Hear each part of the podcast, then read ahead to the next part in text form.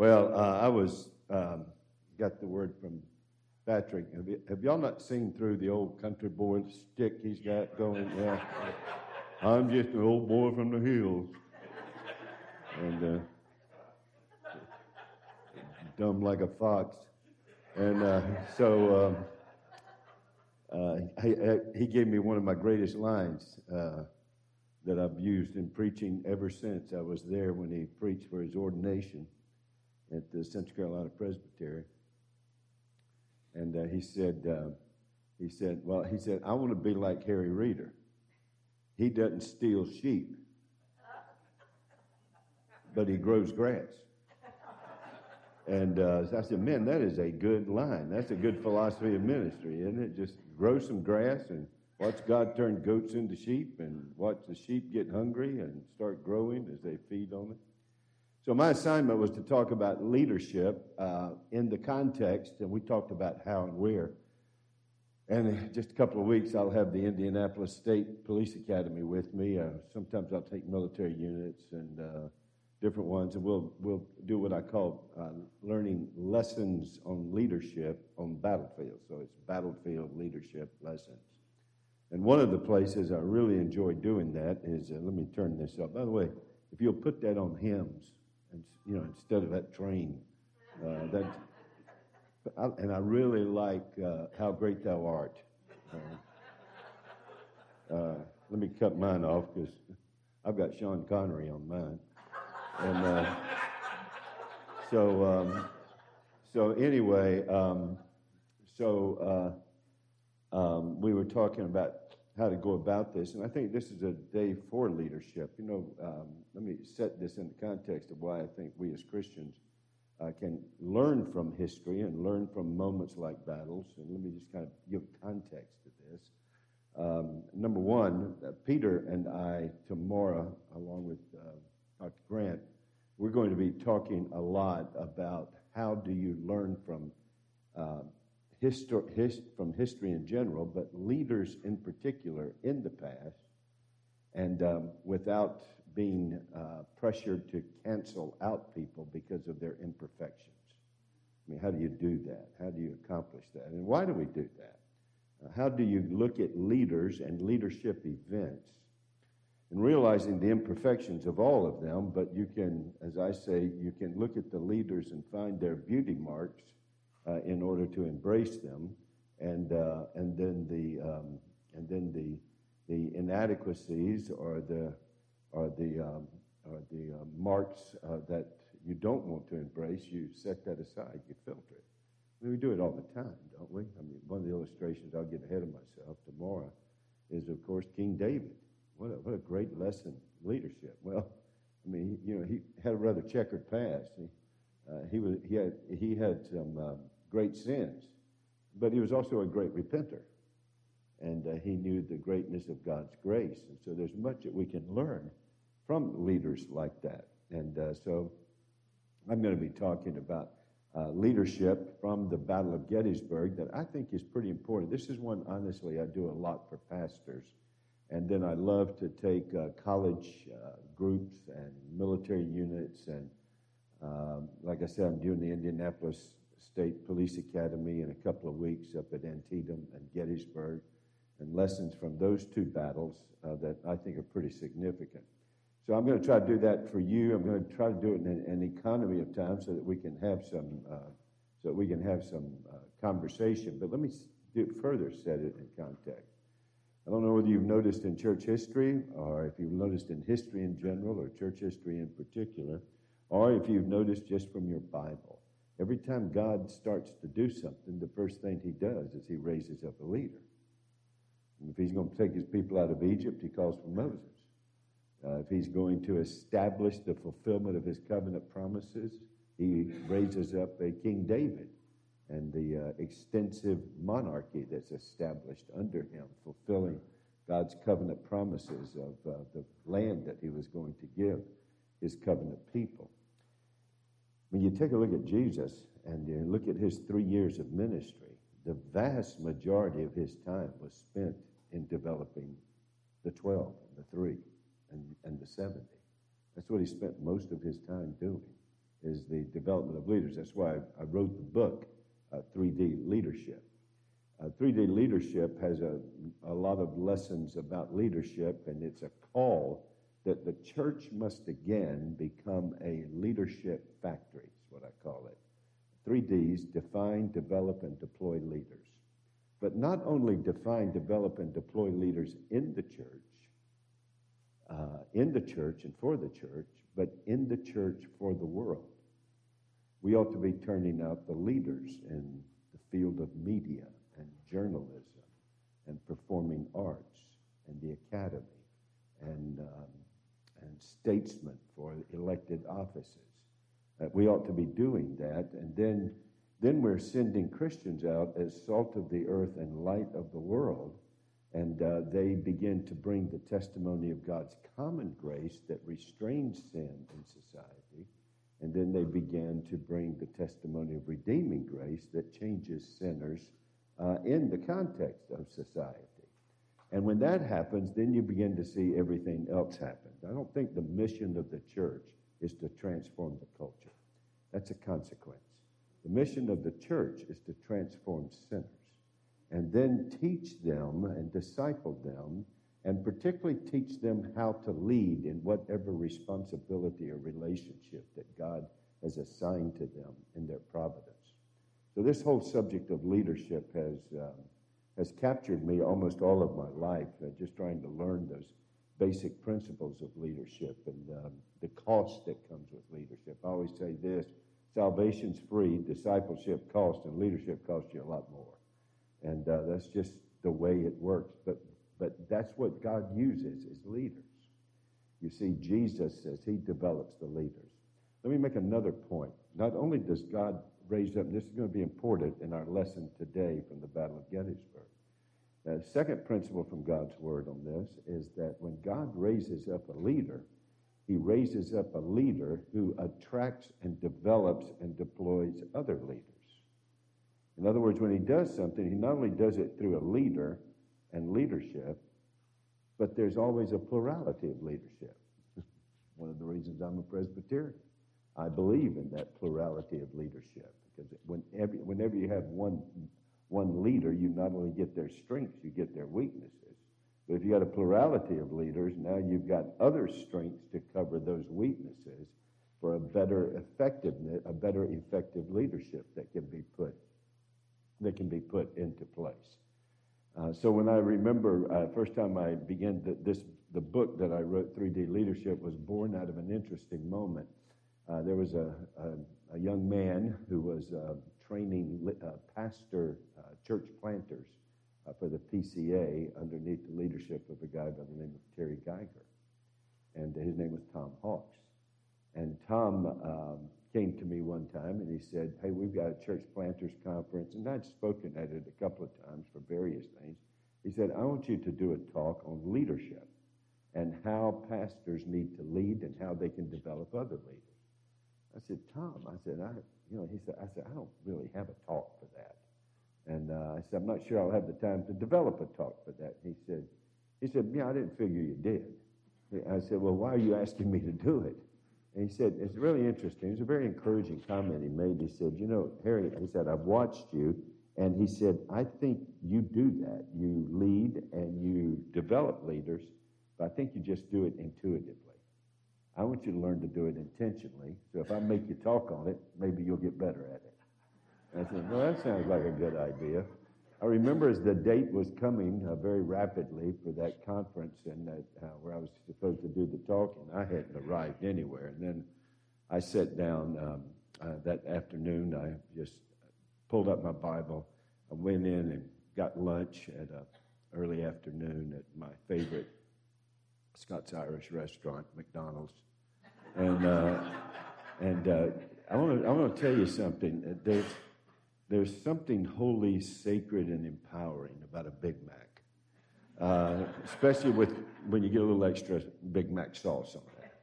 And uh, and I'm sitting there working my way through this thing. What in the world am I going to talk about? And um, and I was and God just led led me to uh, Hebrews chapter 13. And uh, as I arrived there, that verse that is a frightening verse for people like y'all. You see, Presbyterians, we do this thing ordaining and installing elders and deacons. Y'all remember that? And to do that, you got to have a charge to the congregation, you got to have a charge to the uh, to the leaders, and you got to have a sermon. Well, that means you got to have three preachers. Now, anytime you go to a service that three preachers are scheduled to speak, you're either very brave or you just haven't got anything to do that day. and uh, because uh, here's what happens one guy's got the sermon, and the other two guys have got this thing called a charge, but they actually turned that into a sermon. So you're going to get three sermons, is what you're going to get. And you're just kind of hoping they'll look at their watch every once in a while. So, uh, uh so anyway, I. Um, I went to that text in Hebrews because this is what it says Remember those who led you, who spoke the word of God to you, and considering the outcome of their life, imitate their faith. Now, listen to that very carefully because if, if you're listening to me, you're saying, Well, Harry, yeah, that's a great verse, but that verse isn't talking about leadership. That verse is talking about followership. Remember those who led you who spoke the word of God to you and considered the outcome of their life, imitate their faith. And you're right, that's to follow. In other words, in that installation service, that's the verse that everybody likes to go to to give a charge to the congregation. Remember, it's got three points Presbyterian all the way. Uh, remember those who led you, who spoke the word of God to you. Consider the outcome of their life and imitate their faith. That's free, Patrick. Uh, there's your three points, and you can just go for it. So, Harry, how did that become the foundational verse for your book? Well, it's a followership verse with three points, but it has three leadership assumptions. To the followers, it's assuming they have leaders who have leadership skills, competencies. Remember those who led you. Well, you can't lead people if you don't have leadership skills. Secondly, secondly, it not only assumes leadership competencies for the followers uh, that the followers benefit from, but secondly, it assumes leadership content. It says, Who spoke the word of God to you? You can't speak to people the word of God if you don't know the word of God. Remember those who led you, who spoke the word of God to you. And considering the outcome of their life, imitate their faith. Well, a faith that is worth imitating by followers is a faith that is identified by character, godly character. And so those three points became foundational for me that leaders have to have godly character, they have to have uh, leadership skills, competencies, and they have to have um, and they have to have leadership content. Uh, they need to have their all. A person came up to me one time and said, "Pastor, I got a question, but don't worry, it's not theological." And I said, "Well, then it's not a question. Uh, all of life is theology. That's why we talk about a Christian world and life view all the time. That you think biblically, you develop a mind for Christ. When you get to be saved by God's grace." You get a new heart, you get a new record, you get a new life, you get a new home, you get a new family. What you don't get is a new mind. You still got stinking thinking. And you need to renew your mind. That's called discipleship. And uh, so, um, so you need that content and you need those competencies. Now, almost every leadership talk you go to immediately goes to competencies. We're going to teach you leadership skills. I don't. I don't even go to content first. I go to character first. Let me give you a couple of reasons why. In the qualifications for an elder in 1 Timothy chapter 3 verses 1 through 7, you can count them. There's 17 qualifications. It's really an interesting text. I'd love to maybe preach it for you sometimes on leadership from that text on the qualifications for an elder. There are 17, 15 of those qualifications deal with character. Two, deal with competency. Manage, teach. The other 15 are character. Now, I have watched this in the ministry my whole life. I know many men who can have unbelievable skills uh, uh, in their leadership skills. I know many men in the ministry who it's unbelievable their grasp of theology. But everywhere they go, churches suffer or split. And the problem is their character. So I believe the lead dog in leadership is character. So I've spent my whole life studying biblical characters of leadership, biblical events of leadership, biblical principles of leadership, and I love to learn from history. In my secret life, I'm a historian. I, just, I love to do it. I'm, as my executive pastor says, I am a true historian because historians are basically walking romantics. And uh, so I love to get, uh, I love to take leaders like places like Gettysburg and Antietam and you get them there and you start teaching them something, and it's a whole lot different than the classroom because you get insight while you're on site. I mean, Patrick remembers. I got a relative here, and I showed him where he stood. I've done that. I can't tell you how many times I've done that. And I just and I'll walk away to talk with somebody else, and I look back, and they'll be sitting there just writing things out that are just coming to them. it's really interesting when we take, Peter and I take people on these Reformation tours. Calvin, we do one on uh, France, Switzerland, and, and uh, Germany on Luther, Calvin, and, uh, and Bucer and Zwingli. And then we do another one, uh, the Reformation in England and Scotland, and looking at Knox and Latimer and Ridley and, uh, um, and, uh, and Cranmer and uh, just to try to gain from that. And it's really interesting how that affects people and how it works with them. And that, and th- I want you to remember this is a big deal. What I'm going to try to say to you in just the next few minutes. You not only have to have a leader that's got character, content, and conduct, or I mean, sorry, character, content, competencies, but they have to surround themselves with leaders. The test of a leader is not the size of their followership great leaders attract and develop and deploy other leaders. And that's what they do. And Tom was right. I shouldn't do it just intuitively. I need to learn to do it intentionally.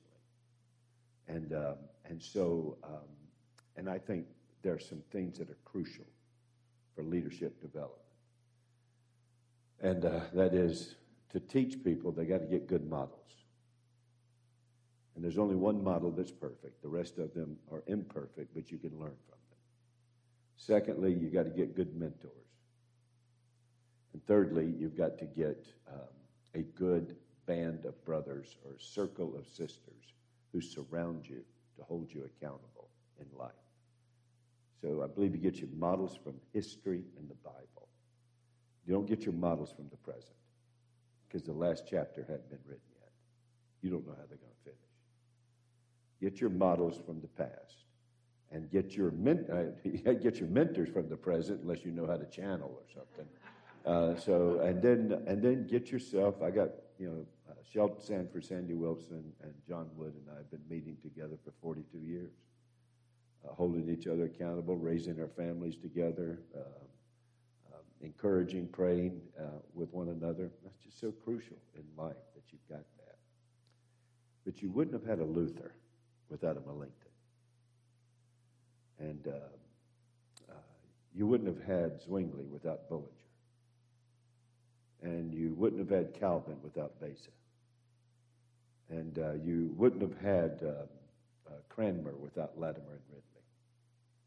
Uh, you wouldn't have had Knox without Goodman. they always are there together. And great leaders, when they're done, as it says of David, after he had served God's purpose in his own generation, he fell asleep and was laid among his fathers. But he didn't leave a vacuum. Here were three mighty men, and here were 30 great that he had developed. When Paul finished his course, there's Timothy and Titus and Luther, Aquila, Priscilla, and uh, uh, Luke. He didn't leave a vacuum. When um, when uh, Moses finished, there's Joshua, Caleb, and the elders of the tribes. So you see that this glorious picture of leaders producing other leaders.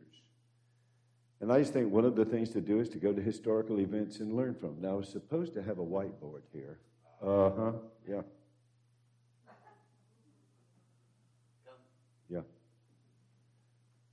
I remember somebody asking me, Harry, what do you need tonight?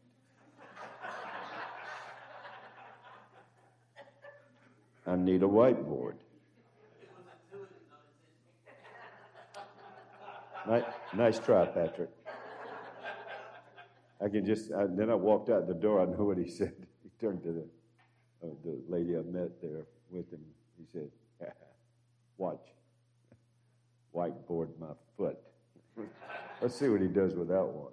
But I thought it'd be good to kind of put something up here for you and talk about it.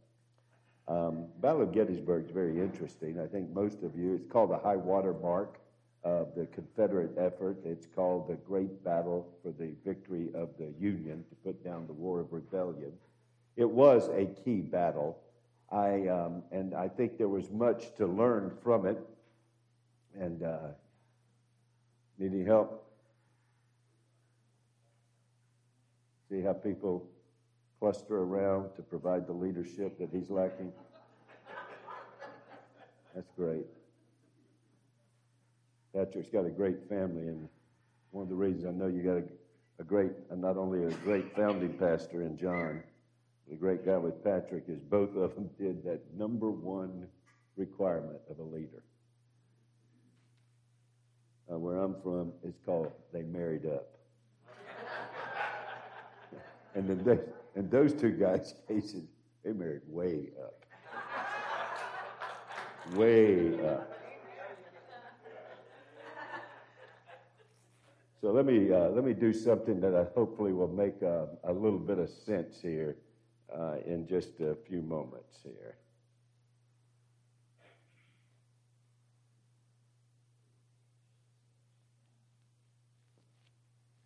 And uh, let me put that there. And down here is a town called Gettysburg. I'm a great artist, right? And uh, so, um, so let me put that up there and get started.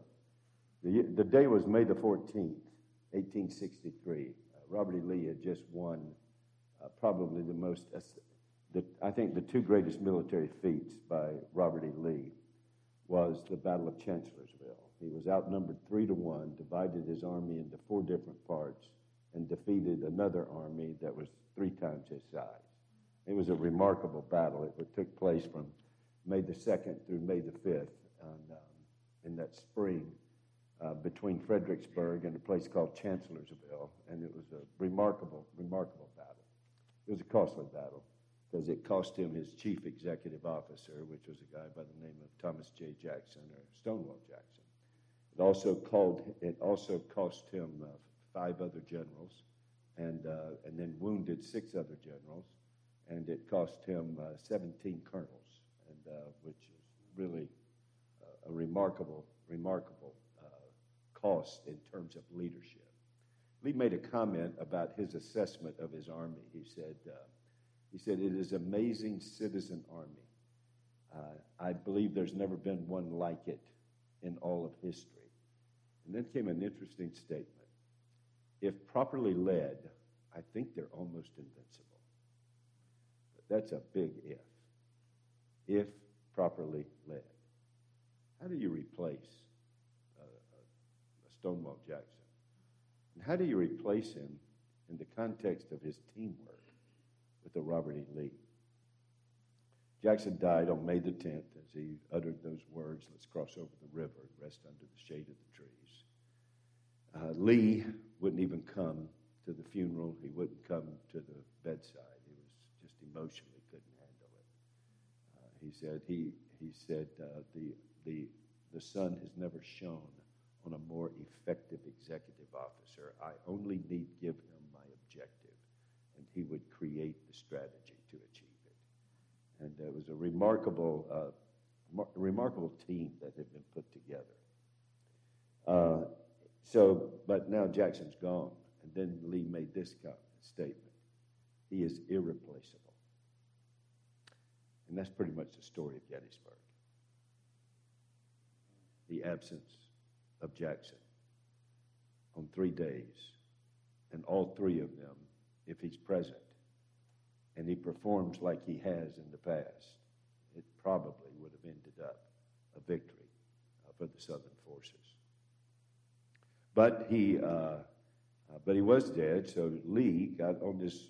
Uh, Lee actually took a railroad car from Fredericksburg uh, all the way down to Richmond, and he was there for a, four, uh, a three-day, three and a half day conference. Most of it took place in what was called the Confederate White House. It's still there today if you want to visit it.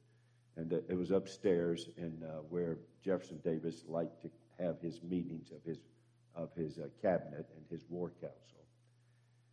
And the big discussion at that time was to have Lee uh, turn over the Army of Northern Virginia to someone else and go out and uh, lead the Army of the West, which had really only won, at, at, that time, had won no significant, had fought valiantly, but had won no significant values.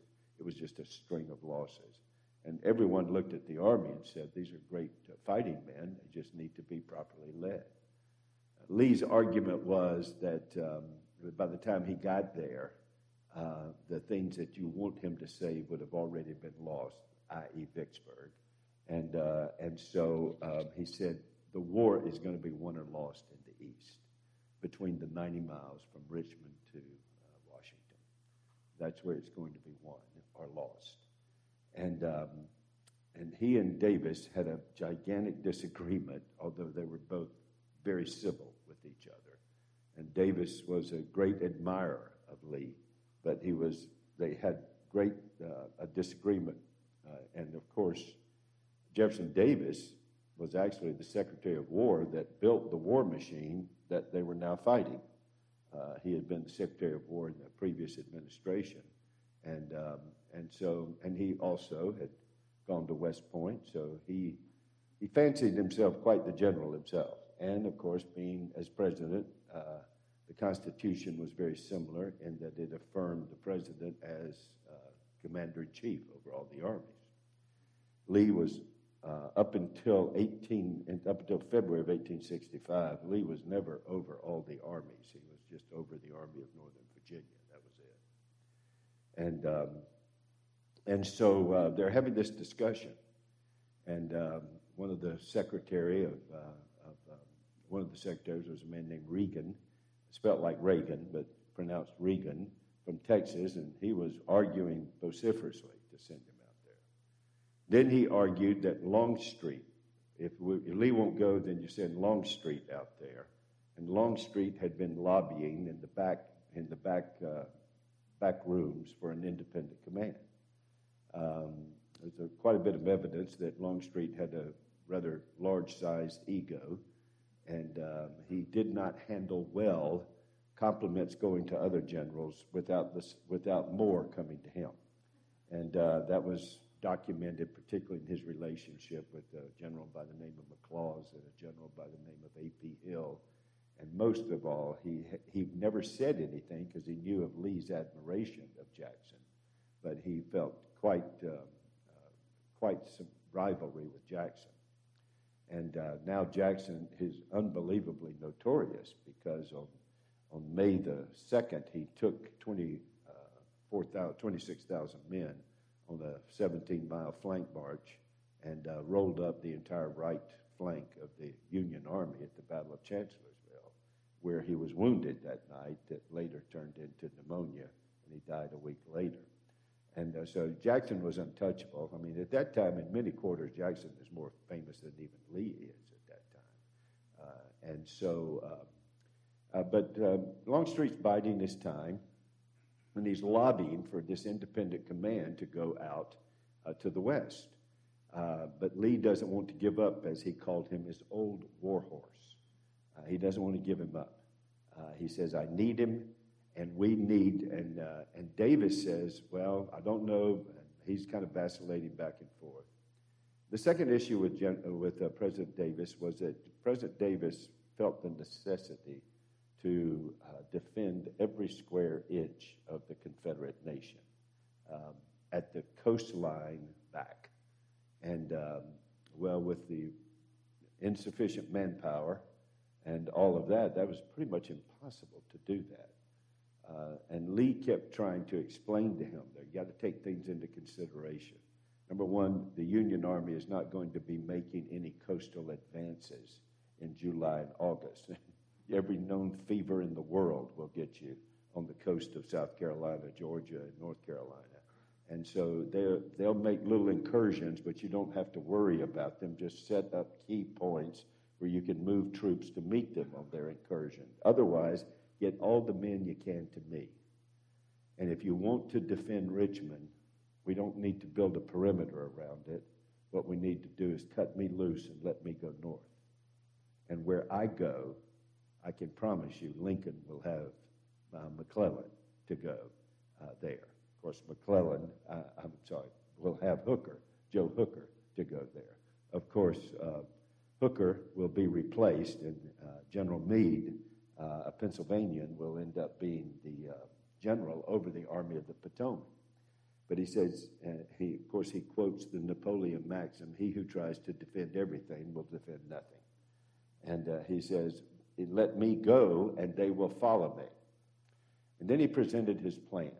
Uh, number one, he had to replace Jackson. And he basically, I think, gave up. And he made mistake number one in leadership. He didn't replace Jackson. I think he could have replaced Jackson, not with another Jackson, but someone very close to him, uh, abilities. But it would require a little outside the box thinking. When Jackson got wounded, uh, the Battle of Chancellorsville was not over. When Jackson got wounded, Lee was over here with 14,000 men. Jackson had 20 something thousand men. Jackson's gone. A.P. Hill gets wounded, who was next in seniority. And then A.P. Hill sent word to Lee, I'm putting Jeb Stuart in command. Jeb Stuart took 24,000 men and assaulted the next day the breastworks of the Union Army all around Chancellorsville and drove out 65,000 men with 24,000 men. Uh, Jeb Stuart, of course, is the greatest cavalryman in our history. Uh, I mean, nobody doubts that. Um, and so it takes, it takes a big move to pull a guy away from being the number one cavalryman that, uh, that exists and put him over the infantry. I believe that's what Lee should have done. Stuart was the only man who trusted Lee the way Jackson did and who had the same or similar gift mix in combat that Jackson did, including uh, unbelievable courage. But Lee didn't do that. Lee looked to seniority.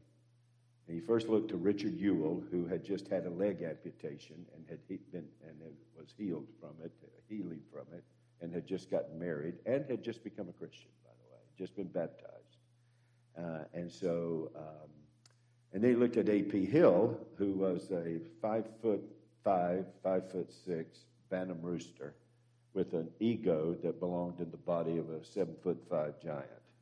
And uh, so, what is he going to do with these two men? And he couldn't, he didn't feel he could elevate one upon the other. Then he made mistake number two. Mistake number two is he restructured his army. Now, why am I saying that's why am I saying that's mistake number two? Because Jackson, uh, because Lee had a particular strategy that he was a master. And every battle was fought with this strategy. Every single battle was fought with this, including Gettysburg. I'm going to disabuse you of what you think about Gettysburg in just a minute. But even the Battle of Gettysburg, and that's he learned it from Winfield Scott in three battles in Mexico, where Scott said, if any one man deserves the credit for our victory in the Mexican War. It is Robert E. Lee. Uh, and it's interesting. He then said, and if, and if the nation ever has need of him in war, they will find he's the greatest captain we have ever produced. It's really interesting, uh, Scott's, uh, General Winfield Scott's assessment. And, um, and what he watched, he's watched Scott, who was outnumbered in every battle in the Mexican War. And Scott and Lee was his reconnaissance executive officer. Lee would take uh, a sizable force on either a left flank move or a right flank move, while Winfield Scott would take the smaller force and demonstrate against the enemy to freeze him into place. So Scott would be the anvil, and Lee would be the hammer. And left and right. He did it every single time. Now you got to remember, killing technology had increased dramatically. It wasn't the front end loader musket that their forefathers fought with in the War of 1812. Uh, now you had a rifle musket. Now you had a ball and cap. Uh, now you had, uh, and now you even had seven shot repeaters. Uh, in other words, what used to take you, a, a great soldier could uh, take the seven steps of loading, firing, uh, loading, aiming, and firing. Took seven steps to do it, and a great soldier. Watch the movie Glory, and you'll see the training, what they were taught to do, the 54th Massachusetts. And they could do that three times in a minute under, under combat. It was just really remarkable. That's what they were able to do. I've got one of those rifles in my, uh, in my um, uh, in my home. It's called the 1864 Richmond rifle. Uh, periodically, we'll take it to a session meeting if I think it, I need it. And uh, so, um, so, and so, so, uh, so, and then cannon. So up until up until the 1850s, you had a front end loader, and you would fire it, and if the ball was round, which it seldom was, it was usually out of round it was usually not a Sonny Jurgensen spiral. It was more of a Billy Kilmer flying duck, is what it was. And uh, so it would, it would kind of move like a, so accuracy, maybe 50 to 100 yards.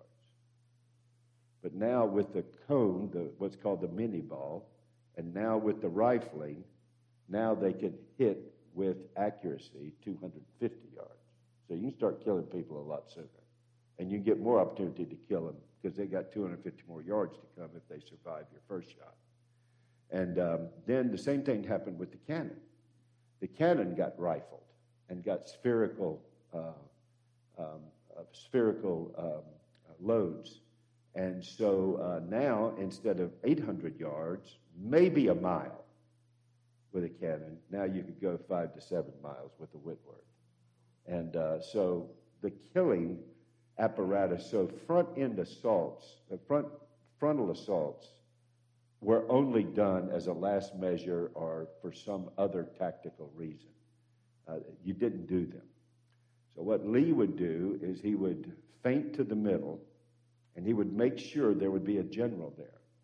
You know who copied this? You ever heard of uh, the Battle of Kuwait? Schwarzkopf copied this. He took the Marines, he put them in landing craft. He put them right off the coast of Kuwait. Marines, landing craft. Uh, that brings back some memories, doesn't it? And then he took the he took the B-52 bomber, bombers and brought them down uh, almost to the ground, and they carpet bombed coming up the flank, and then right behind them came the tank divisions, and then came the third division, and he just rolled the thing up in four hours and 50 minutes. And he just copied uh, he copied, um, he copied uh, uh, this whole Chancellor, Chancellorsville. Lee had 14,000 men. He held 85,000 uh, for an entire day with his 14,000, while Jackson got on the flank with 24,000, and he rolled it up. And uh, I mean, you're seeing.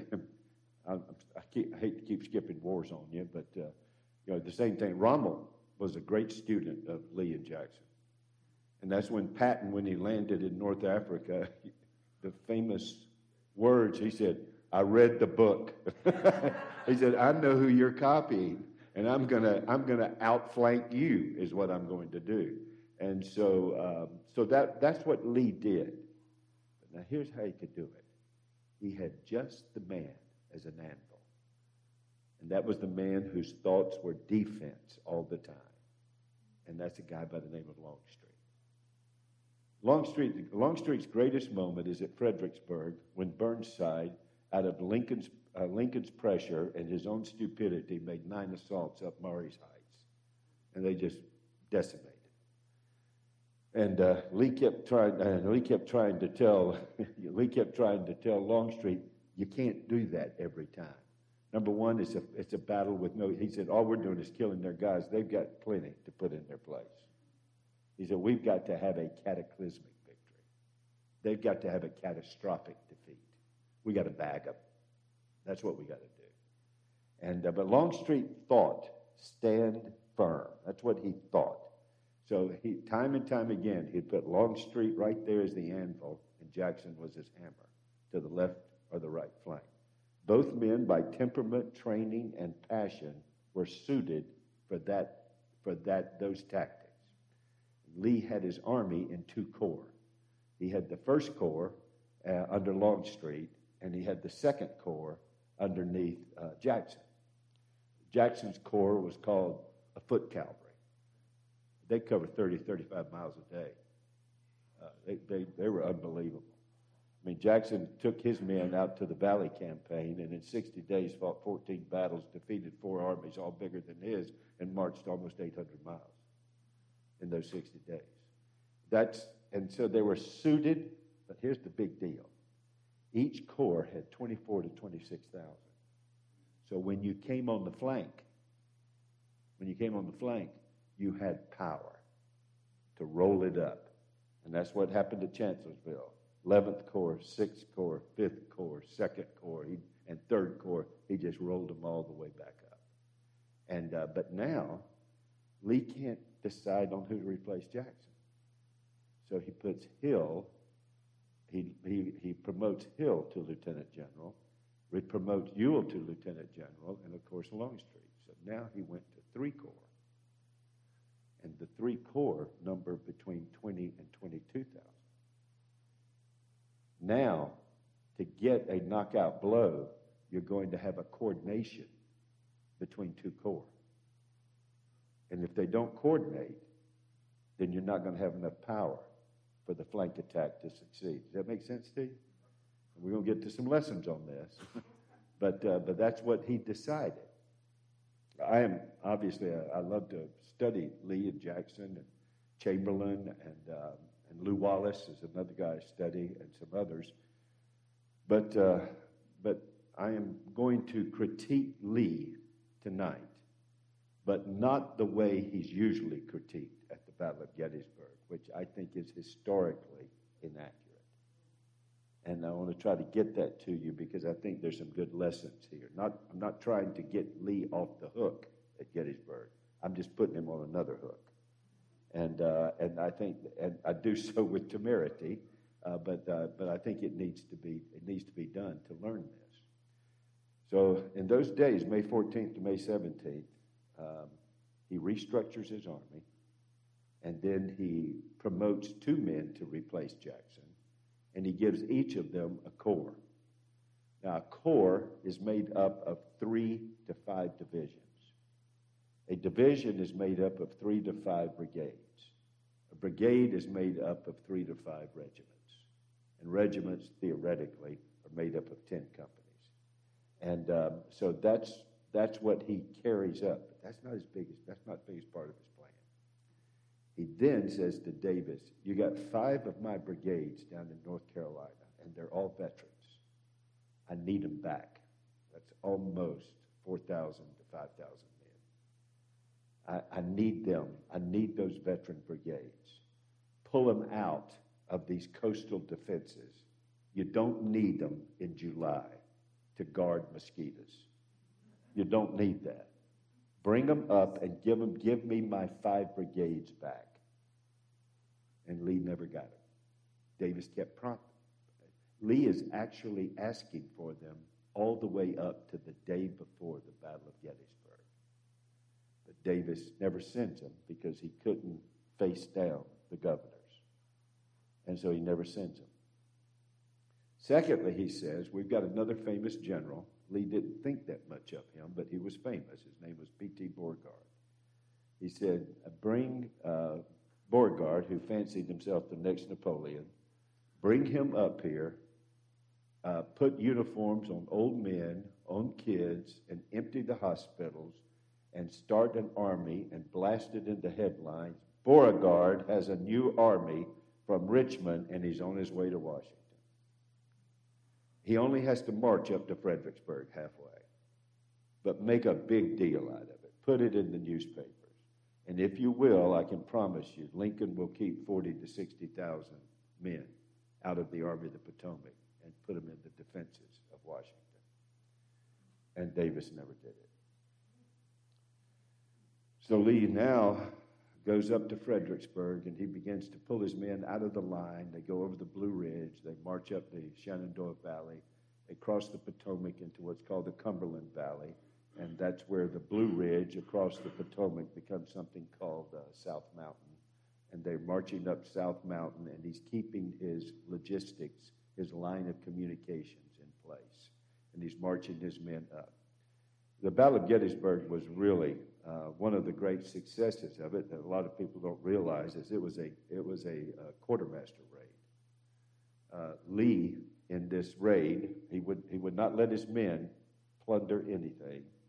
You either gave the farmer a receipt uh, for the cows and the cattle and the pigs and the wheat and I don't know what they did with the Dutch German whiskey in Pennsylvania, but uh, you give them a you give them a receipt or you give them Confederate money. and give the Dutch farmers a vested interest in the success of the war for the South. And uh, so that's what he would do. He wouldn't allow them to, uh, uh, to plunder. Now, I'm sure there were isolated cases, but he would not do it. In fact, three men got executed uh, because they did do it. Uh, he, was, uh, he said, we, we will not make war on civilians. And, um, and of course, they would argue back, did you see what happened in Fredericksburg? Did you see what happened in the Shenandoah Valley? And he said, we will not do that. And so, um, so he didn't. well, a lot of people don't know. There's a great book on this. I'll be glad to share it with you sometime. Tell you the title if you want to email me. But um, um, during the Gettysburg campaign, there was a cavalry unit called the White's Raiders, uh, a, a Virginia, I think it's the 19th Virginia Cavalry unit, and they they oversaw the return, uh, the movement from Pennsylvania and Maryland.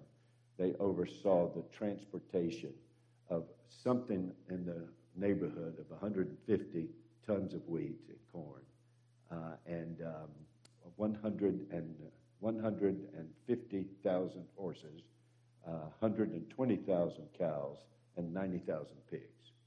Uh, and uh, that fed the Army of Northern Virginia the entire next winter. Uh, that they were sent back. And so that's, so that's his line of communication. This is going to come in important just a second. That's his line of communications.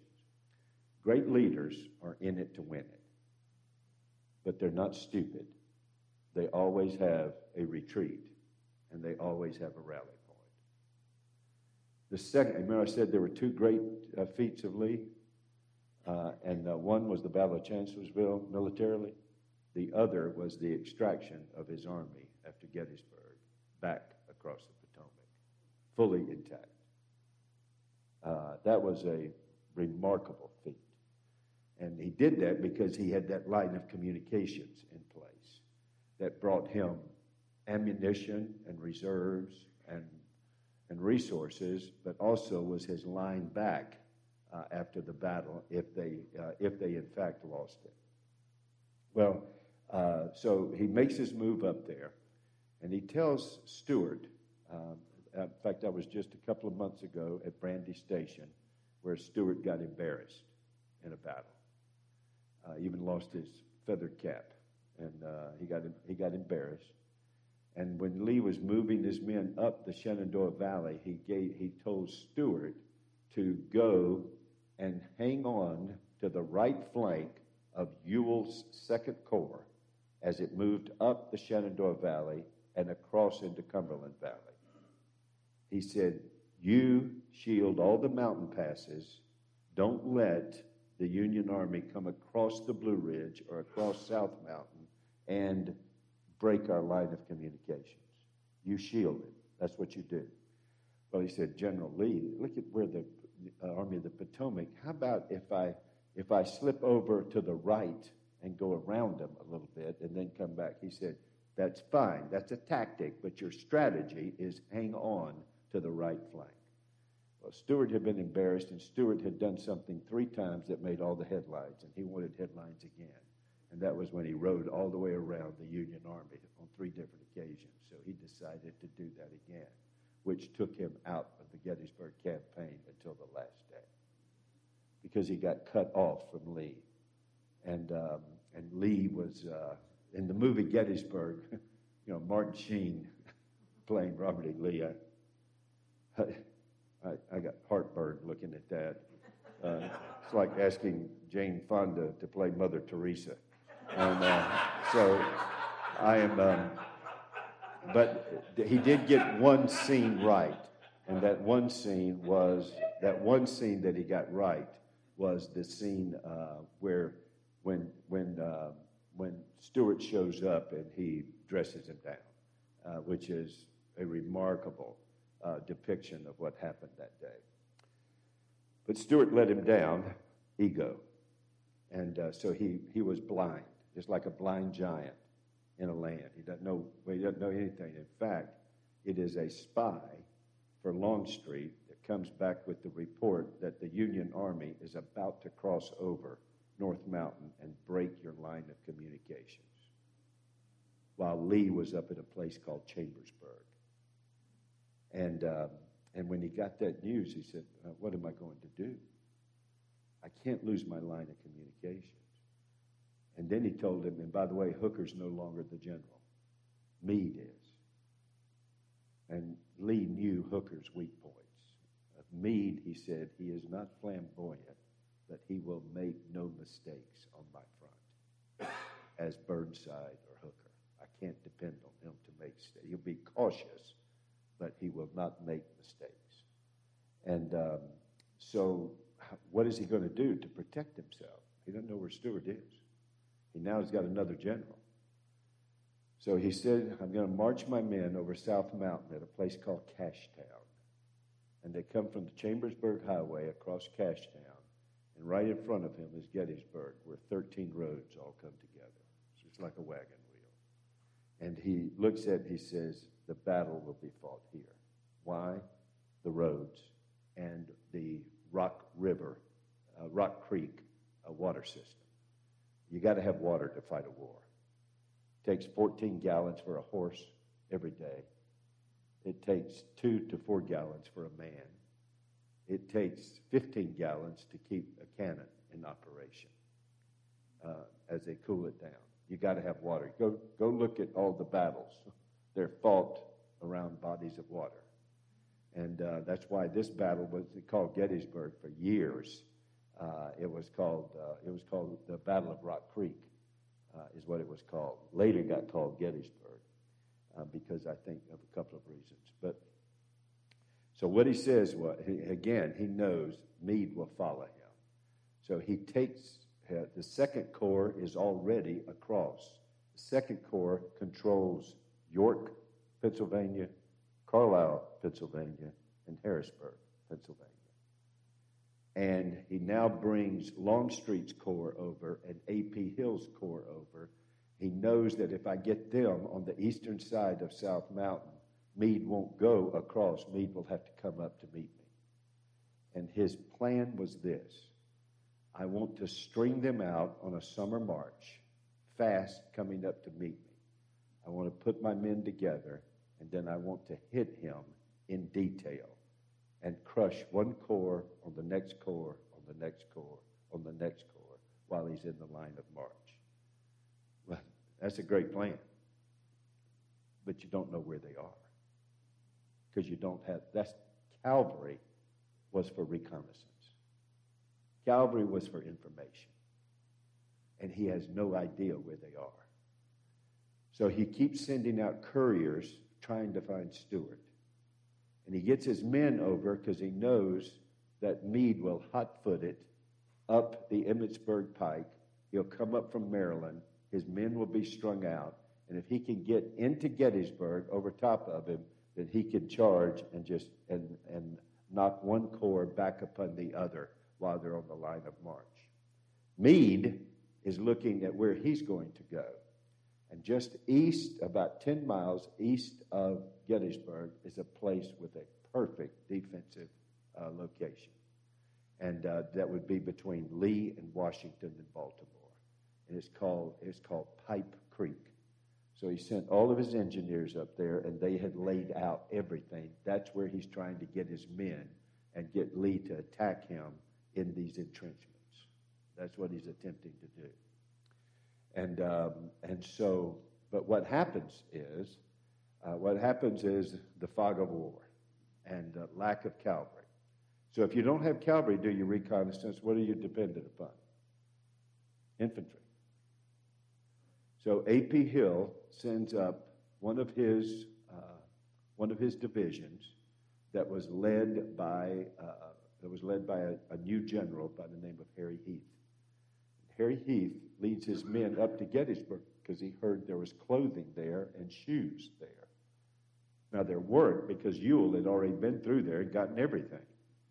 But he goes up and he is going to take Gettysburg.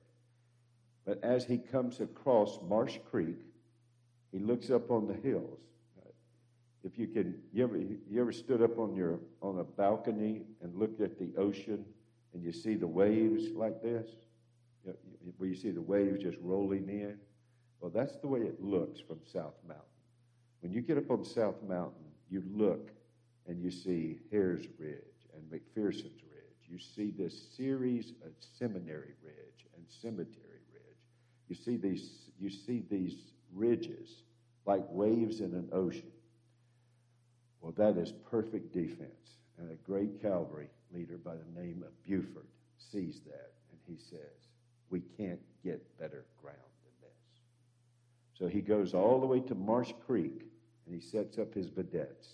And so he begins to take on Lee's, Lee's um, A.P. Hill's corps that's coming across from Cashtown to Gettysburg and he's on his, and as they're coming up, he begins to, um, uh, to rake them with fire. Well, Lee had said, start no battle until I get all my men up. So Harry Heth obediently pulls his four brigades back to Cashtown. And the next day, he says to A.P. Hill, Is there any reason I shouldn't go back? I think those are just militia are, uh, I think, and uh, I think they're just militia. Well, the head of the North Carolina Brigade was a guy named Johnston Pettigrew. And he said, Those are no militia. I saw them. Those are regular cavalry men. I think they're Buford's men. And you don't get any better. And, uh, but A.P. Hill is sick and he's got a fever you read all the battle, if you read all of the talks on the Battle of Gettysburg, you'll notice A.P. Hill is seldom mentioned. He's sick all three days. Why? Prostatitis. Why? Gonorrhea. Why? At West Point, he snuck out and went to Benny Haven's uh, tavern, which was a house of ill repute. And that's what he got. Now, why am I telling you that? Character counts. Oh, it's just a little private sexual escapade. No, you get something that will eventually kill you, that'll eventually, that'll eventually uh, paralyze you. It takes you out of the battle. You can't be in the battle. Somebody want to check?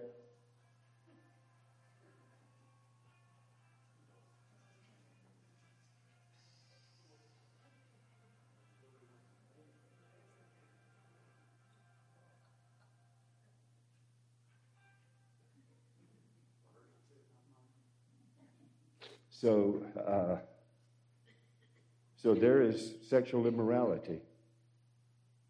How many men died because of A.P. Hill's lack of performance in the Battle of Gettysburg?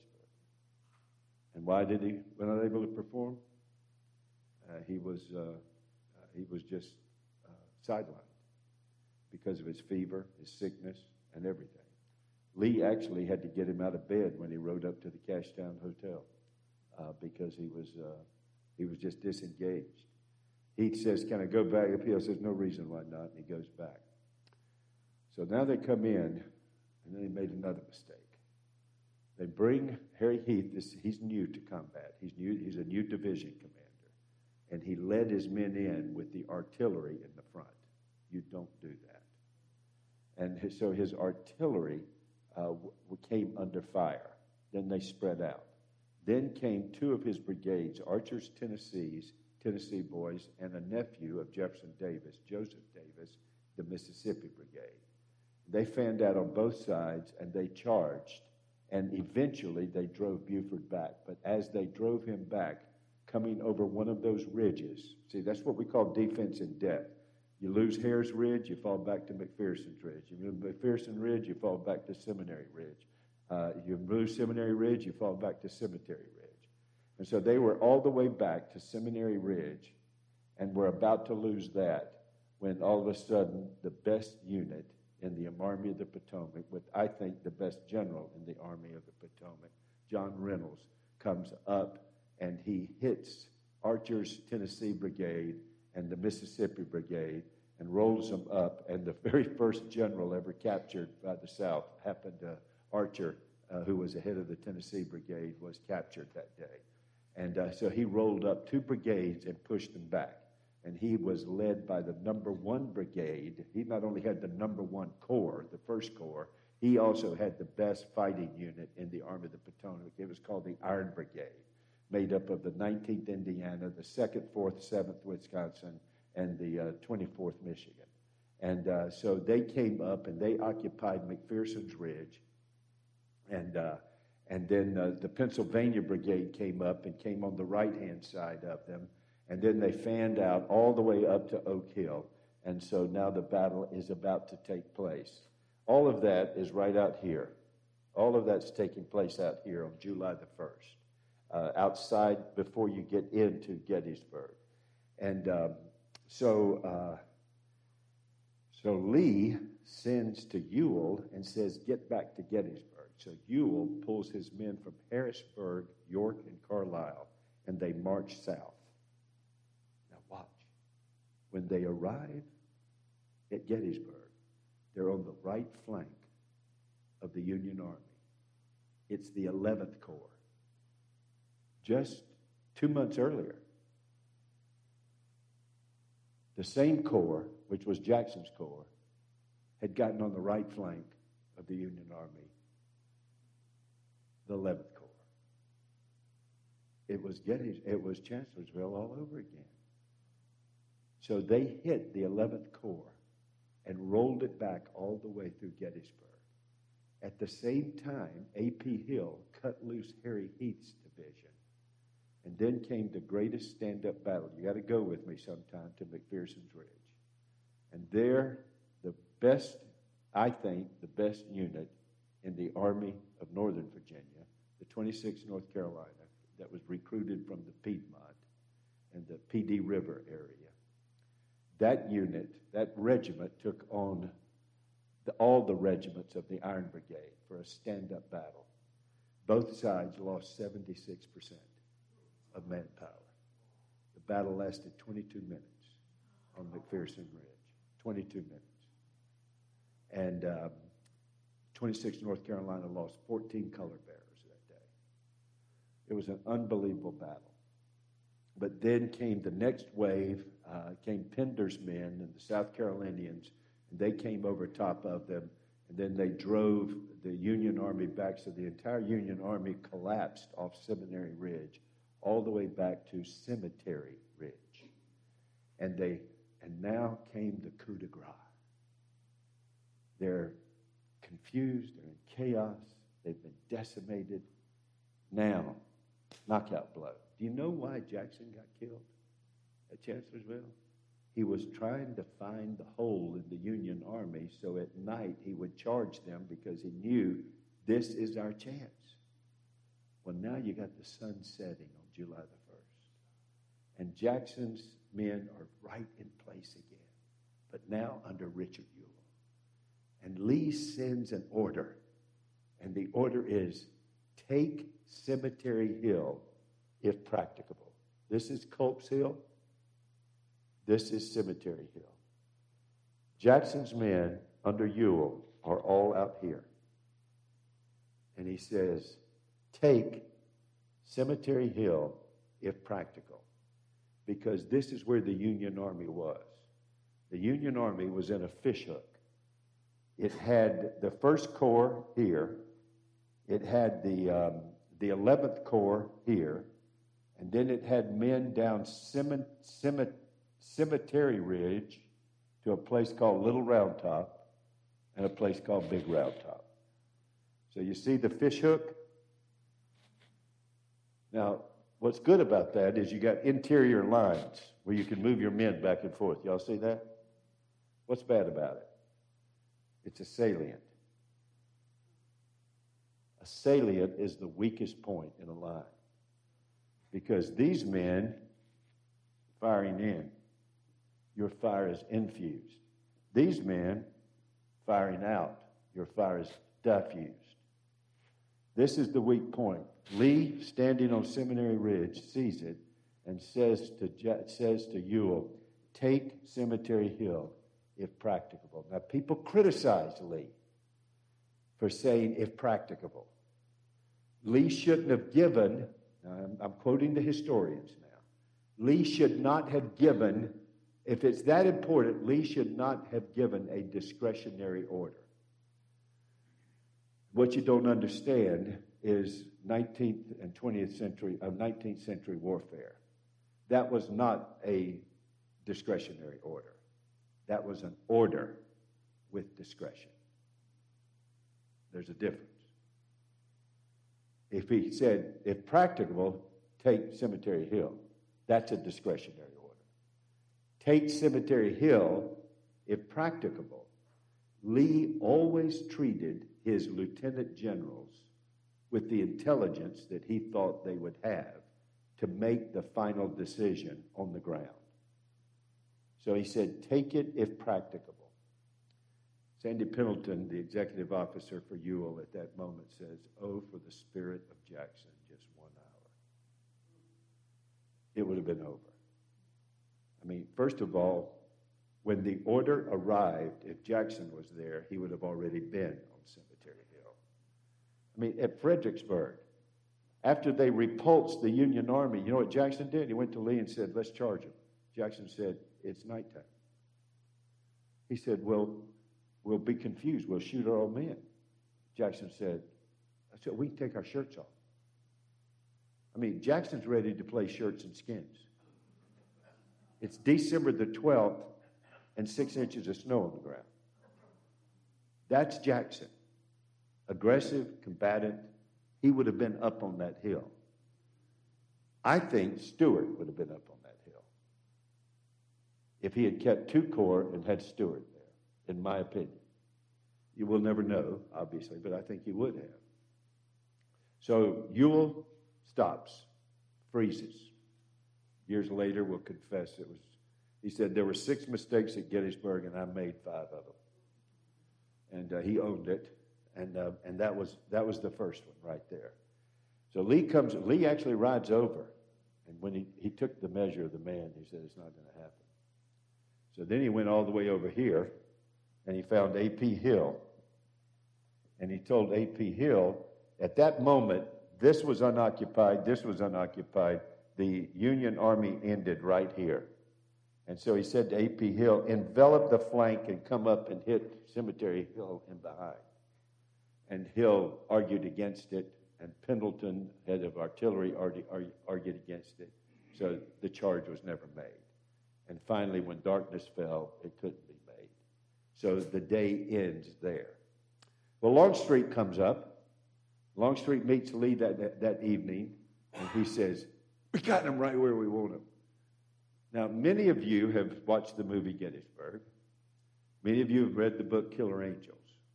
So I'm now going in direct assault upon that. Those books were written from Longstreet's memoirs after the war. We've got a word for what he did. In fact, we've got some letters. CYA is what we use. And uh, it was after Lee died. You wouldn't believe all of the generals that challenged his remembrance of that moment. But here's what did happen Longstreet came to say, Lee, we got him right where we want him. Here, let's take all of our men that are now on Seminary Ridge circling this.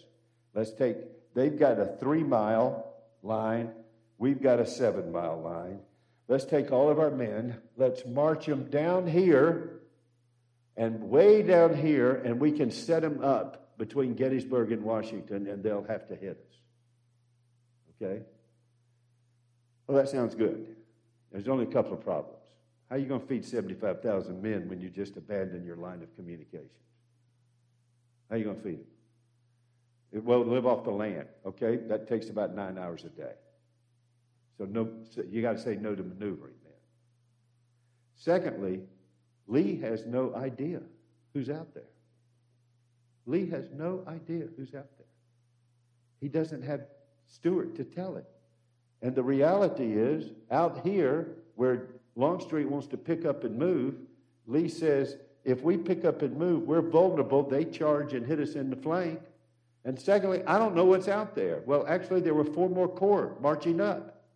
And he would have run slap into them and not know where they were. So Lee says we can't do that. He said, No, the enemy is here. Here's the weak point. We're going to strike it. We're not going to strike it with a direct assault.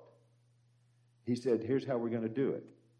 And he told Longstreet, oh, and uh, I'm, I'm, skipping over a lot of stuff, but Longstreet just started pouting right then.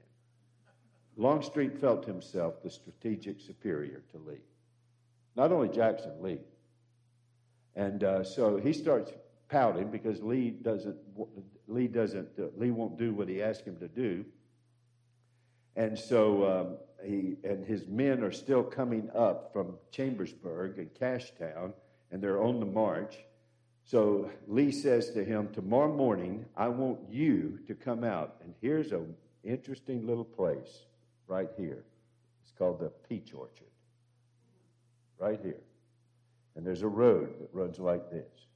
He said, I want you to bring your men up, and I want you to bring them right here. And I want you to put them perpendicular and then I want you to do an oblique charge. That is, an oblique charge is different. A flank gets on the flank and rolls it up. An oblique charge gets on the flank and makes contact with the flank and envelops it, but its point is not the flank, its point is the salient. Does that make sense to you? So he said, well, of course, Longstreet rightly says, well, General Lee, if I do that, they can take men around behind me. He said, We will provide a rear guard for you. So this is what I want you to do and hit the salient. And when you do, he had a general over here by the name of Robert Rodes with 15,000 men that'll come here and we'll close the gate. That's what we'll do. Does that make sense? Y'all got that? Could y'all see that? Makes sense, doesn't it? Look at that. Look at that. Well, Longstreet pouts. So instead of the men being in place at 8 or 9 in the morning, they didn't get in place till 4.15 in the afternoon. And one of the key units was the Alabama Brigade that actually marched 28 miles that day to get in place. And I'm not going to tell you all the stuff that led behind that because I don't have time. But it, so they finally get into place. Well, by the time they get there, a guy by the name of Sickles, a a uh, Tammany, Tammany politician from New York had said, he had said, uh, he said, you know, this is higher, this is higher, the peach orchard is higher than Cemetery Ridge. I'm going to go get the high ground. So he took the Union Army out with another salient. A lot of people have criticized him. I think it was a brilliant move. I don't think he made it because he's brilliant. I just think it was a brilliant move, and, you know, blind pig finds an acorn. And that's, that's what he did. So by the time at, by the time they get up here at four o'clock, they can't get perpendicular here. Why? It's occupied. And Sickles' men go back to Little Round Top. They come here, and then they come back to Cemetery Ridge, and I mean back to Cemetery Ridge and back to Cemetery Hill, and you got this salient. So Longstreet comes to Lee, and Lee says, Well, march them down further. So they go down here, and he said, Then take your men, line them up, bring them, and turn them in an oblique charge straight up here to Cemetery Hill. Envelop the, the envelop the left flank, but keep moving up. Don't stop to fight. Keep moving up. Do not stop. Keep moving up, and then hit here, and then Rodes. So instead of starting it here, we'll start it here and move up. Does that make sense? That's what he tells them to do. Unfortunately, they run out of uh, daylight. But, guys, that's one of the greatest studies you could ever see in, in battle. Four divisions, four divisions uh, mauled four corps. It, it, was just phenomenal. It's unbelievable battle took place there. And um, so they get up here, but then it has to go from Longstreet to Hill. And Billy Mahone would not make the charge under Longstreet's orders. He said, I won't do it till A.P. Hill gives the order, and A.P. Hill is absent. So the whole thing breaks down right here. And uh, it stops that day. But they got the peach orchard. Uh, they've um, they got Devil's Den, and uh, but they didn't. It wasn't coordinated like Lee was asking Longstreet to do. Well, why is that? Longstreet ain't Jackson. Longstreet likes a fixed position. He doesn't like flank and oblique attacks. He don't believe in them, doesn't like them. And he loses not only his men don't get into the right place at the right time, he then does not coordinate them rightly. That's why if y'all go read your Gettysburg battles on the second day, July the 2nd, here's what you'll hear. The Battle of the Valley of Death, the Battle of Big Round Top, the Battle of Little Round Top, the Battle of the Wheat Field, the Battle of the Peach Orchard, the Battle of the Trostle's Farm. In other words, instead of a coordinated oblique attack, it broke down to individual battles at particular places. And therefore, it did not get accomplished what Lee was calling him to do. Now, my daddy has a word for that. uh, let me put it this way you can't make an anvil into a hammer. My daddy used to put it this way you can't make chicken salad out of chicken feathers. Actually, my daddy said that a little differently. That's, that's, that, this, is, this is my pulpit version. Uh, you can't take, make chicken salad out of chicken feathers. Longstreet ain't Jackson. It's just that simple. He's not Jackson. Yeah, oh yeah, oh yeah, yeah. Uh, but served as a quartermaster uh, um, in the uh, in the Army before the war. Now, listen, Longstreet's got great strengths, but Lee's got him in a place. It's like, you know, it's like East Mecklenburg, Coach Hips telling me to be quarterback. no, left tackle. Grab people and find out the guy that's got the ball. That's what I did. Uh, but I can't be a quarterback. And so uh, that's, our, that's our lesson that we're going to get, we're going to get to um, and, um, and then open it up for questions. So, but now, rapidly to what Patrick just mentioned Pickett's charge, third day. Now, here's what all the people tell you that Lee said, Well, I tried it on the left side July the 1st, and it faltered. I tried it on the right side July the 2nd, and it faltered. I'll tell you what let's do. Let's just go straight across that hill and hit them straight on uh, they'll break in the middle. He never said that. Martin Sheen said that, but he didn't say that. That's not what. Here's what he told Longstreet that night. The general plan remains the same and is unchanged. We're going to do the same thing tomorrow. I tried to get you to do today. But now, tomorrow, your men are already in place somewhere on here. Here they are. They're already in place on the peach orchard. We've got 28 guns on the peach orchard aimed right up here on Cemetery Hill. We've got 150 guns on Seminary Ridge aimed right here. So now, come out. See, this is what you look at the movie Gettysburg, you see all those men coming across from, um, from, from McPherson, uh, McMillan's Woods up to Cemetery Hill. And that's what that's where you think that that was less than a third of the men. Most of the men making Pickett's charge were on this side of the Emmitsburg Pike coming up this way.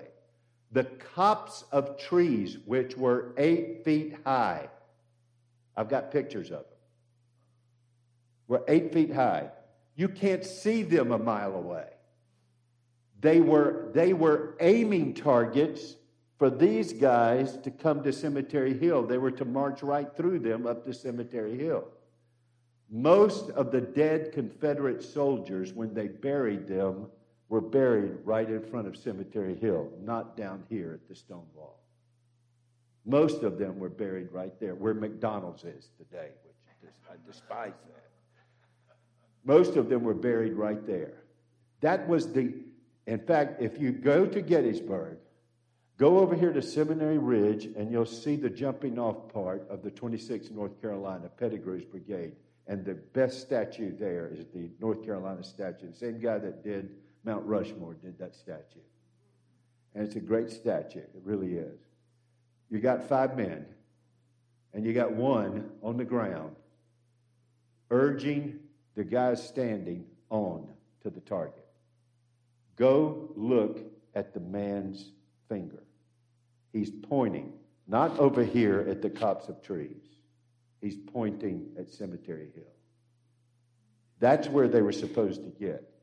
So over here was Trimble's men that were to get to Cemetery Hill, and Pickett's men came out oblique and they came up Emmitsburg Pike and they were to hit there. And then Rodes' 15,000 were to come here, and Ewell's men came up and took Cemetery Hill that day and were holding it, waiting for everybody. Now, who finally showed up on July the 3rd? Stuart. And he fights a cavalry battle over here. Why? Because Lee sent Stuart around over here, and he said, When my men break through Cemetery Hill, they're going to they're going to flee down Baltimore Pike. And when they do, I want you to hit them in the flank over here. And that's why he sent Stuart over there to do that. But it was another oblique, it was not a head on assault. Harry, how did so many guys get pushed into that stone wall? Here's what happened. As they came up here, as they, as they, as they kicked off on July the 3rd, uh, Perry's Floridians and Wright's Georgians were supposed to go straight out, and there were cannon right here 38 guns.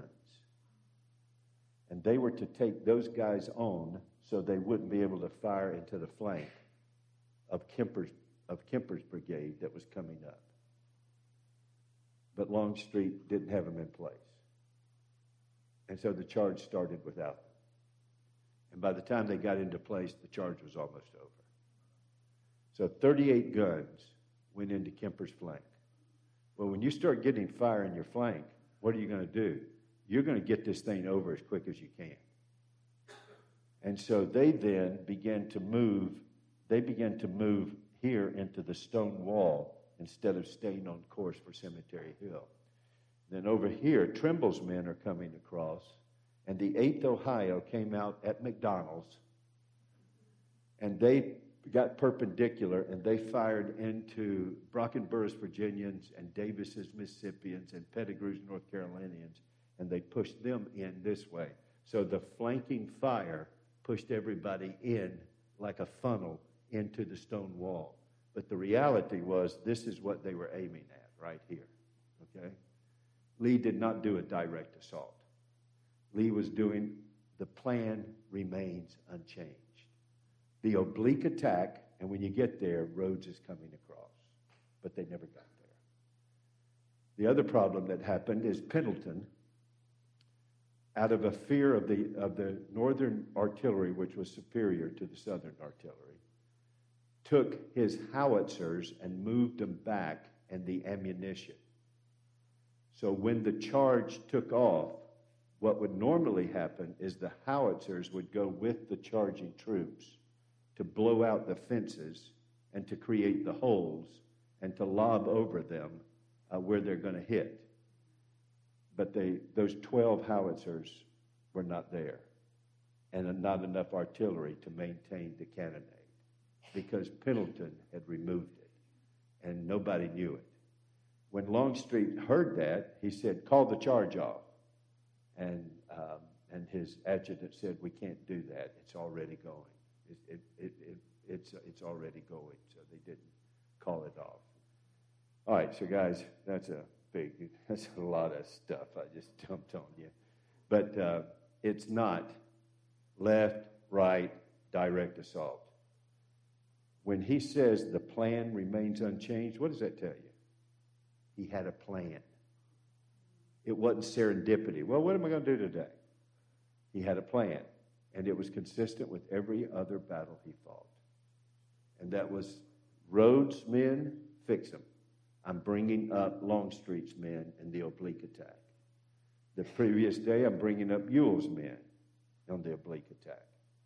Here's your lessons, and then uh, fire away questions or comments or whatever you want to do. Number one is this uh, if you're a leader, you got to make sure everybody understands your mission. And they got to understand the tra- strategy. Number two, on your team of leaders, they got to believe in the mission, they got to believe in the strategy, and they got to believe in the leader. Longstreet thought he ought to be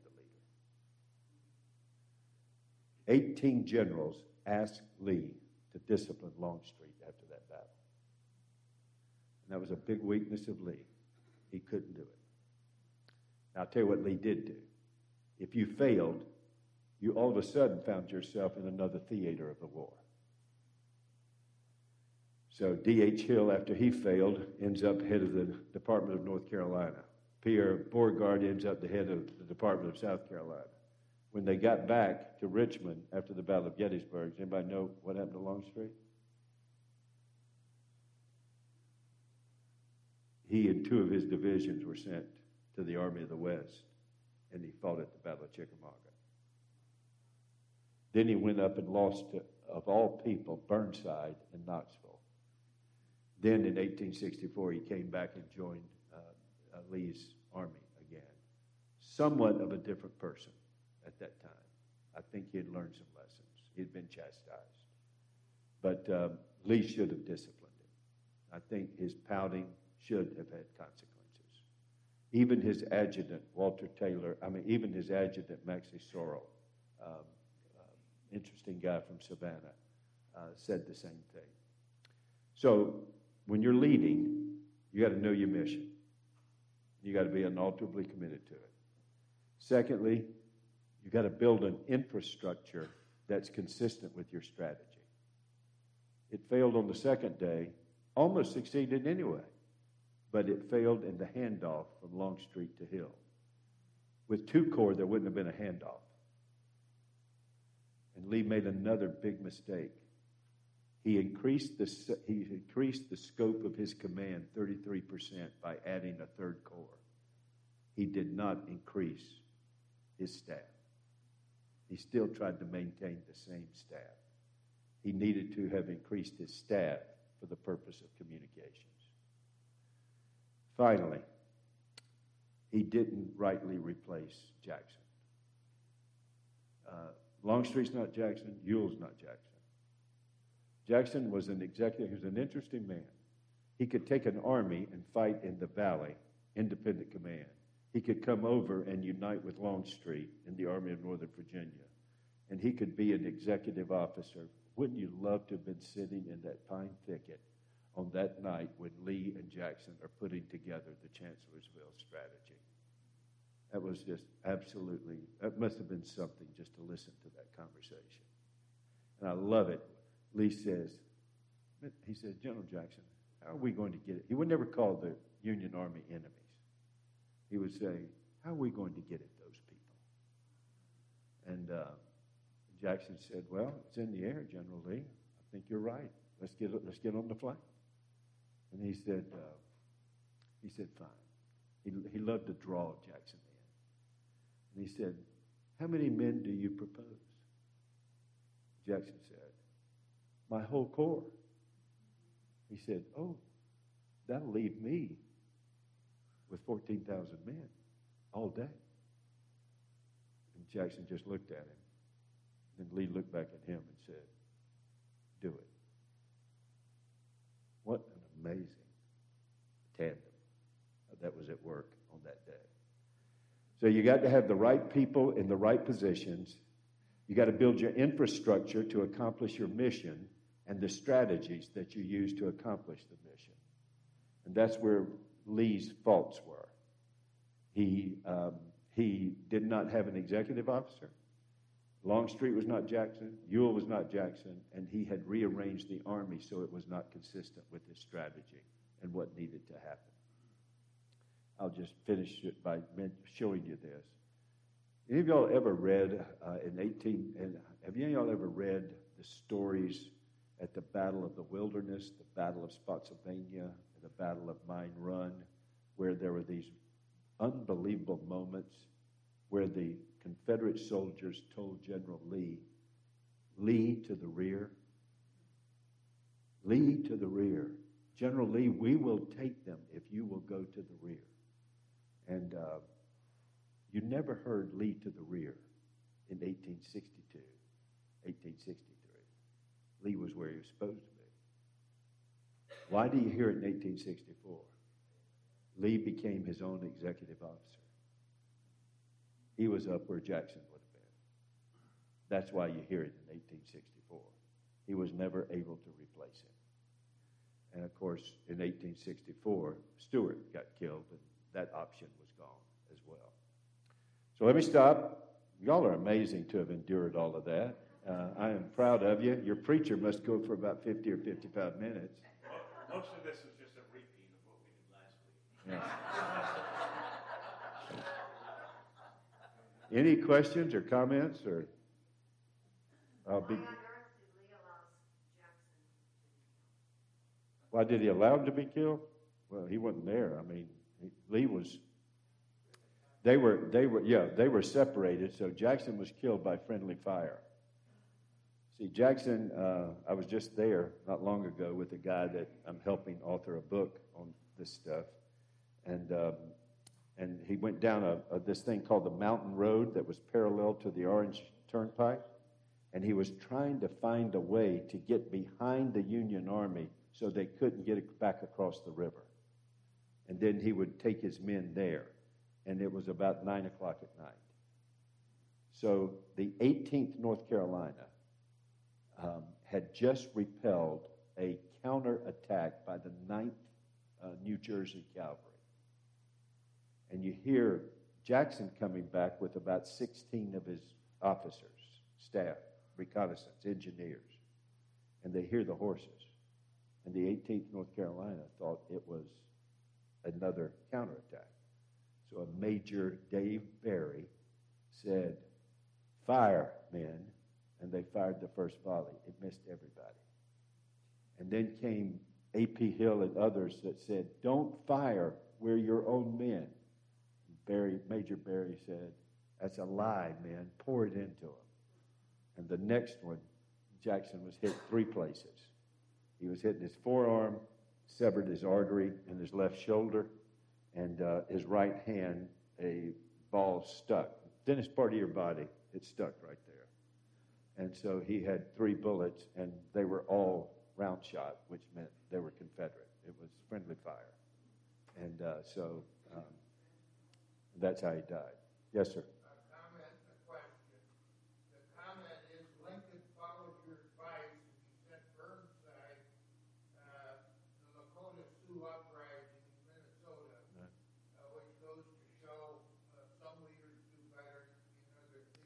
Yeah, you know, some, but here's what you got to be willing. Uh, you got to be willing not just to change their seat on the bus, but go put them on another bus.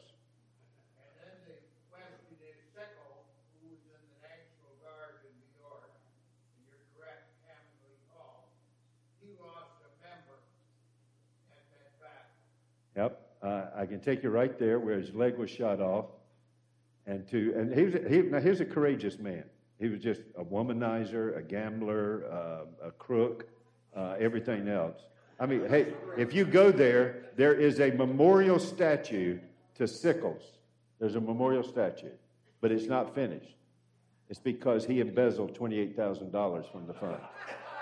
Uh, and so there, nobody will finish it just to remind them. Then he gets his leg cut off, he gets it embalmed, and you can visit it at the New York City Museum. Uh, he would actually have a press conference at his leg once a year uh, when he went back to run for office. But what you're saying, was a courageous man. He knew his men were uh, Barksdale Mississippians were killing him, and but so he, they got him up on a stretcher, and he lit a cigar and he held it up, said, "Men, fight on," and they took him off the field. So, yes, sir. Uh, Could you talk a little bit about how they communicated uh, in these various settings? I mean, with messengers or flags or trumpets, or how did they do it? So here's what's interesting. The guy that was the head of the artillery at Fredericksburg and at Gettysburg is a guy from Washington, Georgia. His name is uh, Edward Porter Alexander. He was a 28 year old colonel, West Point grad. Um, he has a lot of distinctions. He is the very first United States aviator, the very first balloon for reconnaissance and messaging was a southern balloon.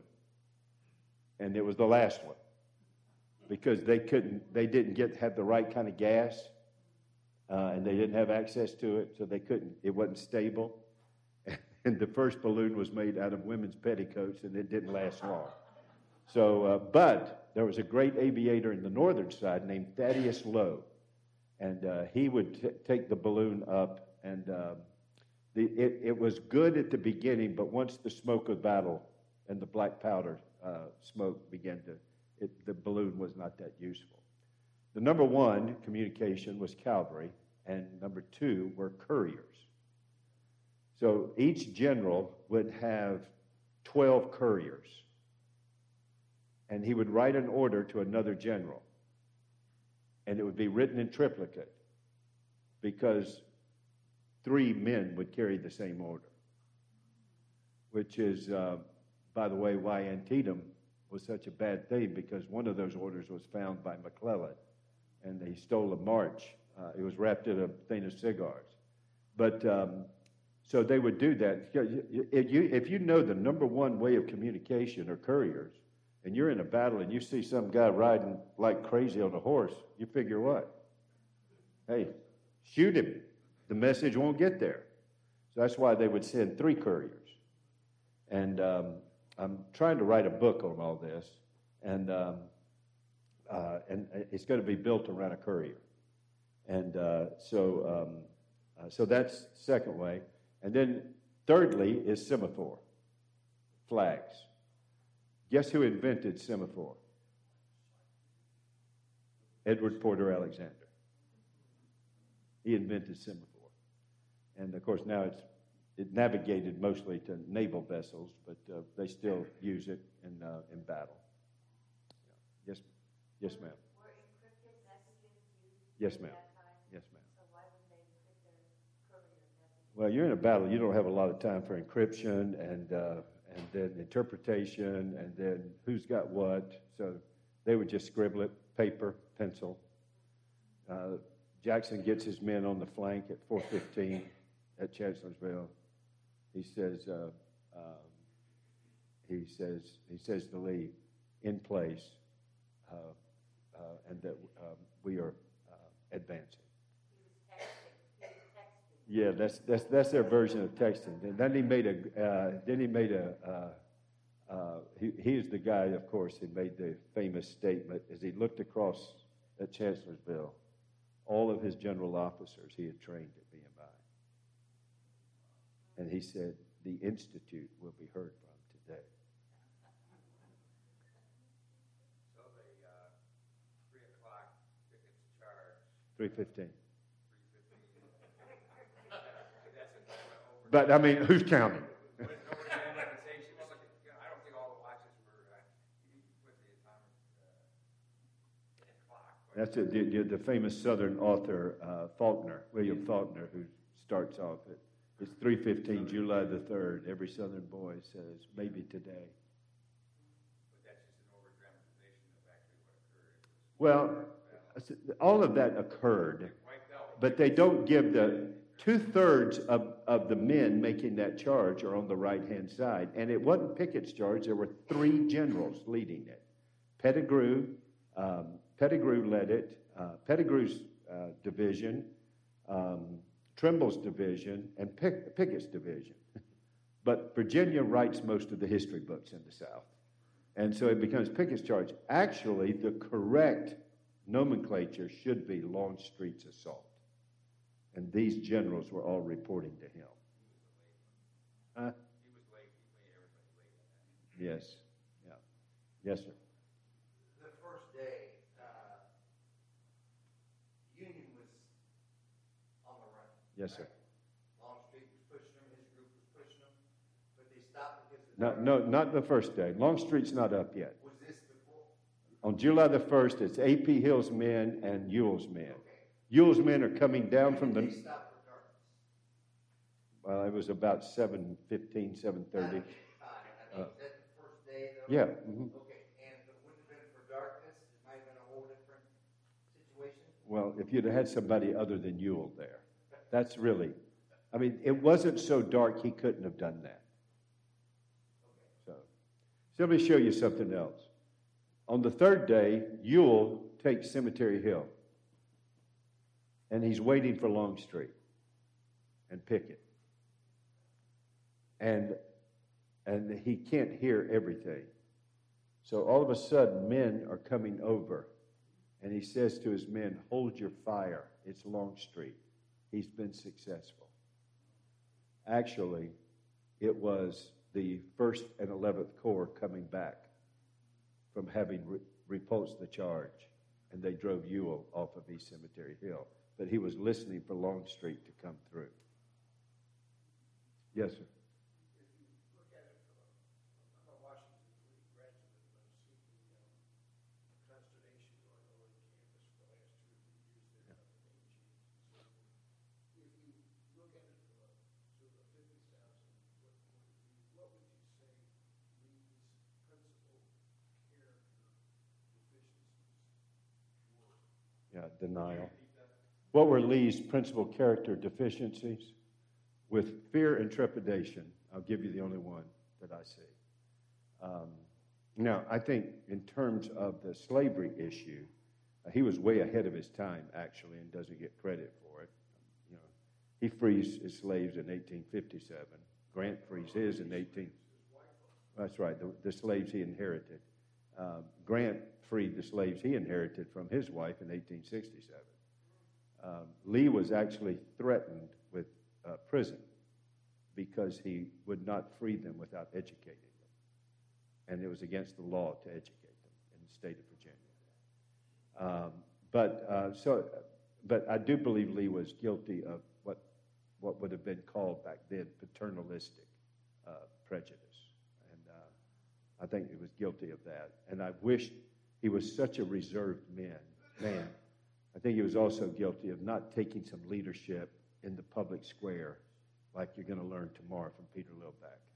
Uh, he, he could, I think, him and their five Presbyterian preachers, if they had dealt with, with slavery, not as indentured servitude, but as chattel slavery, man stealing, if they had dealt with it rightly, I don't think that, I think you'd save 700,000 lives.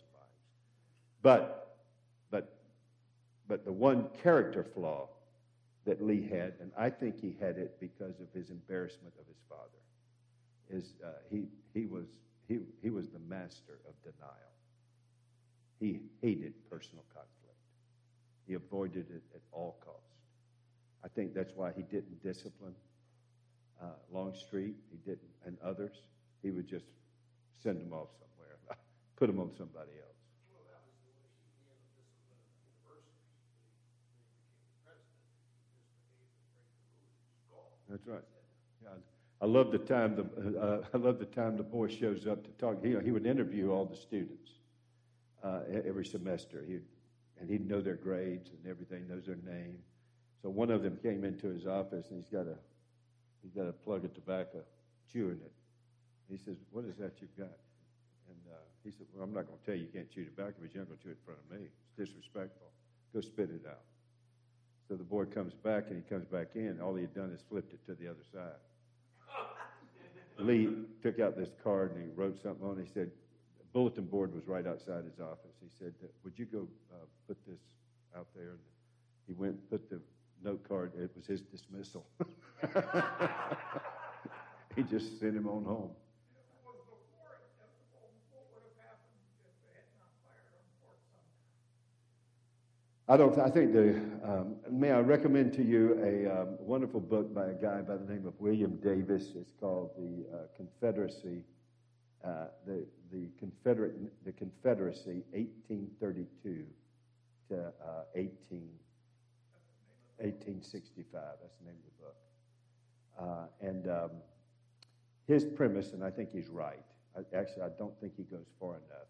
His premise is that um, beginning with the tariff imposition in 1830 uh, and Andrew Jackson's enforcement of it, uh, that was, and then joined to that was the industrialist who funded the Nat Turner Rebellion and all of the horrific murders that took place.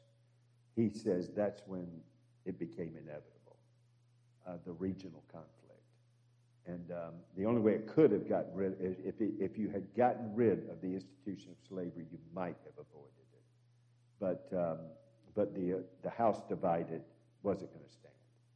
And uh, so, um, in fact, if you'll go look, um, Tennessee Military Academy, VMI, uh, Carolina Military Academy in Charlotte, uh, the Georgia Military Institute, Texas Military Institute. You go look at all the southern states, all of those West Point style colleges began from 1830 to 1838. That's when they all began. That's why Lee was opposed to military education, uh, except for the three service academies. He felt that made it inevitable. And given the, the warring spirit of the Scots Irish that settled the South. You, know, you ever heard of Braveheart? Okay, I think, uh, let me get him. He, I think he was first. Uh, I just want to know if you copyrighted that unique uh, diagram. No, but these girls were taking pictures of it.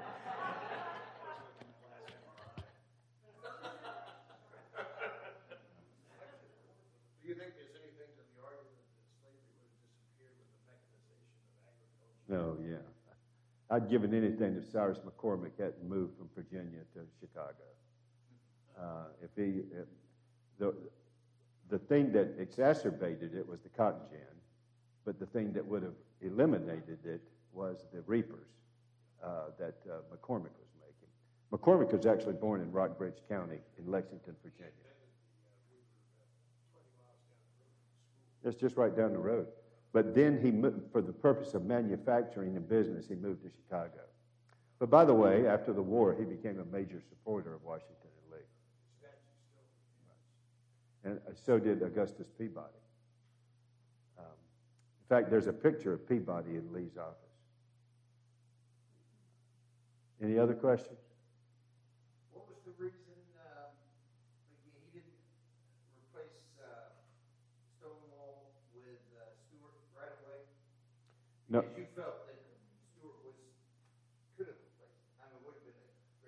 permanent replacement. He was the temporary replacement. And I don't know why Lee didn't look and see what Stuart did on that day when he took over Jackson's command and brought the battle home at Chancellorsville. Now, but then again, I mean, it's like when I moved to B- Birmingham, the superintendent of the Briarwood Christian School said, You know, I know you like an executive pastor. Uh, I'll be glad to serve as an executive pastor, and maybe we get somebody else to do the school. I said, Earl, you are the number one superintendent in the United States of America of Christian schools. And I'm going to engender a lot of confidence in this church if I move you from that to do something you've never done before in your life. And uh, so um, I can see where he's got the greatest cavalry commanders ever lived. I mean, only one close was his daddy, Light Horse Harry Lee. And uh, that's the only one that, of course, Lee grew up without his daddy. His daddy was uh, in debtor's prison twice. He's the only man I know to write two bad checks to George Washington. And uh, so to escape debtor's prison, he went into the into the islands and uh, died at Cumberland Island. You know, but he left the family in um, in Alexandria. So in your opinion, you think Stuart would have been? I do. I think that I think that was his only option, and I think it was a great option. And I think Stuart had proved it on that day. Uh, he might have had to convince, but if Lee had asked Stuart to step in, and here's the other thing: who did Stuart have? Wade Hampton, Fitz Lee, and Rooney Lee. He had three great generals that could have taken his place. There was nobody to take Jackson's place except for possibly Stuart.